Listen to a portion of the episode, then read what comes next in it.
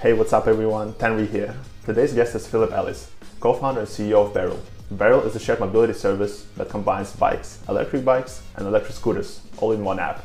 They are located over several locations in the United Kingdom. You can check them out at beryl.cc. Philip started at Beryl as a chief operating officer together with uh, Emily Brooke. They didn't start with the shared mobility, but with innovating the bike lighting technology, which saved thousands of lives. For the viewers from UK, next time you're riding the Boris bikes, there is a piece of Beryl somewhere there. So let's hear the Philip's journey. Beryl is uh, a UK-based uh, micromobility company. So we operate uh, bike share and electric share schemes all over all over England, really. Um, and yeah, we've been around for a few years. We started life as a cycling company, and we um, developed products that help people cycle. Really, you know, we always had a hypothesis that cycling was going to be a more important part of how people got around cities, mm. and we started out by yeah making products that uh, broke down the barriers to cycling, focused on safety. And then we started implementing those products into some of the big complex bike share systems that were in the world at the time. So London, New York, uh, mm-hmm. Montreal, places like that. And that, I guess, is where we sort of did our apprenticeship in, in shared shared micromobility, although not that micromobility was a word back then. Um, and then, yeah, we launched our own bike share services in 2019 and launched our own uh, you know, e-bikes and electric shared scooter services earlier in 2020. How did it start for you before all the beryl stuff? Uh, you went studying in the Birmingham, yeah, for the yeah, that's degree. right. Yeah, I, I, studied in Birmingham, which was a lot of fun. I had mm-hmm. a great time. Yeah, I didn't really have any specific plans for my uh, my career. I just, you know, I, I, did a law degree and then I worked in management consulting for a few years. Although I knew that that was not an environment that I was going to um, you know, it wasn't an environment for me in the long term, although it was an interesting place to gather some skills, undoubtedly. Um, and then, yeah, I met uh, Emily, who had this uh, company, it was called Blaze at the time, and that was the bike light company. So that was back in 2013. Uh, I started working with her, uh, and that company has evolved into into what we're doing now. Because how did the whole meeting with uh, Emily happen? Yeah, She's... so she had uh, done a Kickstarter for her bike like product, which is called the Laser Light, and mm-hmm. then she so she she'd done that and she was starting to build out a team around that. So I basically applied to work uh, in that organisation. So I didn't know Emily before mm-hmm. before starting to work in cycling. But yeah, so she had studied she'd studied at university in in, in Brighton and um, and had this invention for this laser light, and that's what sort of kicked off for her. And you joined because of your passion for cycling, then? Yeah, I guess. I mean, I'd always been a cyclist, uh, and as I no, I always thought that um, uh, want to get out of the sort of corporate, very very corporate world that I was in, and so yeah, it seemed like a, a really interesting opportunity. And you were joining as a COO is because of your That's operational right. background in Deloitte, I guess, yeah. Yeah, exactly. Yeah, I mean, we were doing lots of normal normal sort of stuff. Uh, manufacturing in China, Chinese supply chains, dealing with uh, retailers in Europe, direct consumer, um, and, and, just setting up general processes around around the business at the time was was sort of the, the, the focus and the priority. Uh, before then, we started working with with yeah in a sort of slightly different way with some of the big sort of yeah enterprise customers that we have now. You were even like supplying even lights to the Boris bikes back in the day as well, yeah. Yeah, that's right. I think that was in about 2014, 2015. We started supplying a device that was just the laser light, um, which we rolled out in I think it was 2014. Um, which, as I say, is designed to safety, and we still have that product on all of our bikes. Indeed, it's on all every single London bike, every single London TFL Santander bike has a laser light, and nowadays it was also equipped with our own technology system, which does all the GPS tracking and sensor data, and a full smart bike system supporting software. With the success of such product, why anyone else would be like, okay, we're getting money from this one, let's just stop. But what led to actually making the whole bike sharing company?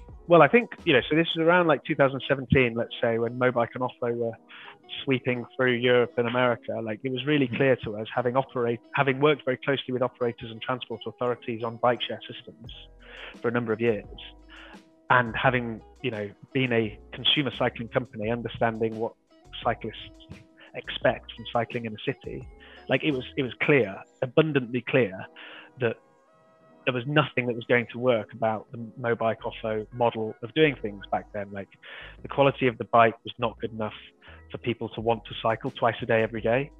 And like that's what your target needs to be. It wasn't even good enough for people to want to cycle on it at all. You know, their deployment method was just not acceptable for uh, you know transport authorities and local authorities in Europe and North America.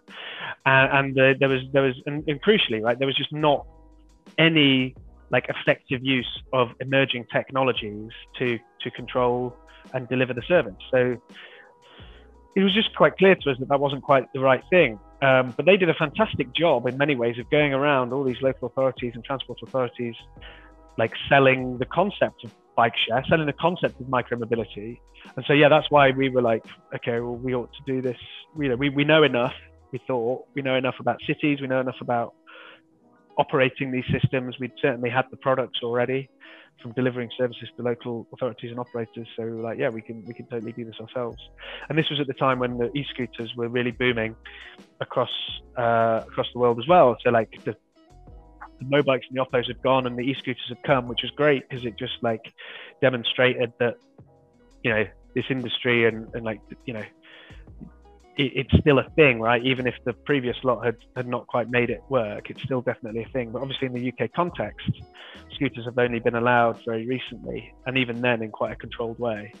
And, and so that's why we've, um, yeah, we, and, we, we're, we're from a cycling background, and so we, we're now in a position where we think it's really important to be able to offer the full suite of micromobility vehicles to a city to be to be an integrated partner. So you know, bikes have a fantastic like long-term efficiency um, if you if you know how to do it. But more importantly, they meet all of the policy goals that a city has around sustainability and active travel. And like e-bikes are important because they create new journeys, right? They open up a new journey that otherwise people might not have thought would be possible to make by bike.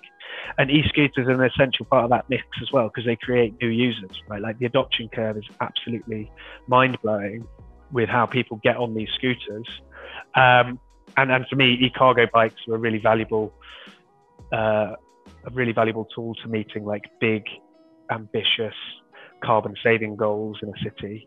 And so we offer all of those because they sit together. You know, you need the users, but you need to meet the policy goals of a city um, as well. So that's why we, we, that's why we do that whole mix of micromobility vehicles in our schemes you were the CEO for after seven years and introducing all these different modes. How did it go? Yeah, cool. Like, you know, we, we've built everything ourselves.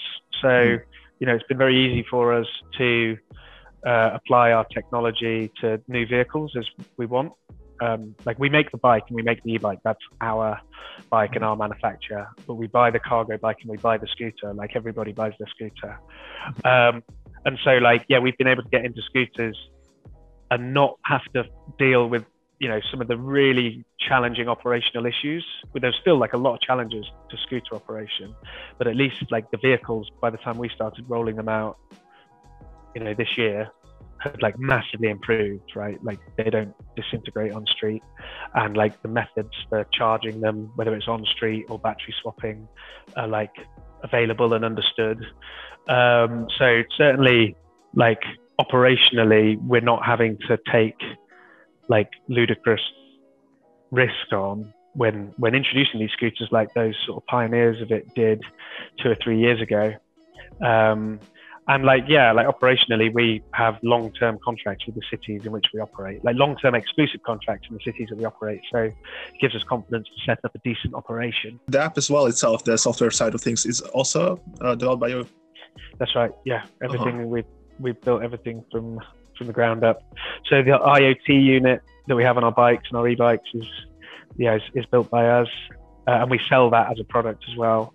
Um, and yeah, the app is ours, back end, everything about it. Since you've been like a, COO for up to seven years, then did you already know that you're gonna get the CEO position? Everything in the business sort of happened relatively uh, organically in terms of our transition to being a full service micromobility company, a transition mm-hmm. amongst myself and Emily, you know, all happened sort of organically and naturally and, and, and things like that. So yeah, no no necessarily sort of grand plans, you know, it's not like sit, sitting down you know, on a coffee in 20, 2012 or 2013, making these sorts of predictions, um, all sort of relatively uh, fluid evolution. You know, also we were, we were growing uh, quite a lot at the time, so there was lots of, you know, nobody's role was staying the same. Uh, I don't think, you know, we were we were doing a lot of things differently, uh, a lot more you know, you could say complexity in the business as we were growing. And so everybody was sort of just adapting to their different skill sets. And how did the whole COVID period uh, affect you from the start? Yeah, well, I mean, uh, so we launched two new schemes actually in March of 2020, and they were like mm-hmm. really hairy, just like literally just getting them on street as as as you could feel this this like impending doom. And so we were really pleased that we did manage to get those on street, uh, along with the bike systems that we already had out, because obviously then, you know, it's great to see people using bikes more over the over the summer in particular, and even now continued into the winter. Um, I think it's really interesting. Like it just shows if you create safe environment for people, they will cycle, and like that's all that happened. Like people weren't driving around and, in people's you know, making people feel unwelcome on the street, and so everyone started cycling. It was fantastic, and hopefully that's a policy lesson that we'll we'll keep and we'll learn uh, and apply it to you know all forms of micromobility, which I'm sure we will. Um, hopefully over the long term. Uh, so yeah, it's, it's been a wild ride as it has been for everybody, but obviously for us, yeah, launching scooters as well, uh, launching e-bikes and, and, things like that has been, um, yeah, it's been an interesting year and I see you're really busy. Do, do you have time to do things outside of work by any chance? No. uh, yeah, no, that's a bit unfair. No, that is a bit unfair. Yeah, of course. Like I do bits and bobs. Um, I got into kite surfing this year. I tried to. Like I've been doing it a little bit uh, for a few years, but then like this year I actually like invested in all the kit. Um, so that's cool. We have a bike share system like on the south coast, two now actually on the south coast. So they're good spots for kite surfing. Um, so that's pretty cool. Um, and obviously, yeah, I just go I go go cycling a fair bit. Um, a friend of mine texted me this morning saying he's got Fridays off between now and Christmas, and I want to go for a bike ride. And it's like three degrees outside and sleeting, and I'm like, hmm, not really. Um, but you know, maybe in a couple of weeks, maybe like if there's a nice, cool, crisp, sunny morning or something. Is there an inspiring person of yours by any chance? You know, is it, I think everybody, uh, like, I think a lot of people, if you're lucky enough to have the opportunity, and it's very like circumstantial to, to really be able to focus on something, and and for that thing to be something that you really and you know really enjoy, are really passionate about. Like, I think everybody would amaze themselves at, at, at, at a like what they can do, but also like who is, you know, yeah, I, am sure I'm inspired sometimes by people who would have absolutely no idea that I've been inspired by them because you know they're just doing something that I think is cool, even if it's just for a moment. Books to read that you would recommend? The books I read are like I, am not a big one of for these um, you know entrepreneurship books and things like that. I read a lot of boring books. Like I read a lot of Please a share. lot of classics. I read oh. a lot. Of, well, uh, yeah. Um, my missus always winds me up for reading like boring books, like you know, I'm re- so at the minute I'm reading um, Far from the Madding Crowd, which is like a book I read to sort of help me go to sleep, which is a Thomas Hardy novel. Um, or I'll read like, yeah, uh, some classics for a bit more fun, like Dickens and, and things like that. Or I'll read like Umberto Eco and and and uh, or like Hilary Mantel, like history-based novels and all this sort of stuff. So yeah, my book choice is not particularly uh, like uh, I wouldn't recommend it to you actually. I wouldn't recommend it to anybody because it's like pretty boring. I think it's cool. I listen to like podcasts like Azeem Azhar and just different Harvard Business Review ones and things like that on my way into work. And I guess last but not least, what, what, what would you, I guess, recommend to all the youngsters today? You know, you can make your own path very much, and I think that is, I think that's always been true Thanks for tuning in and don't forget to like, comment, follow and share. More content coming. Stay safe, Tanvi out.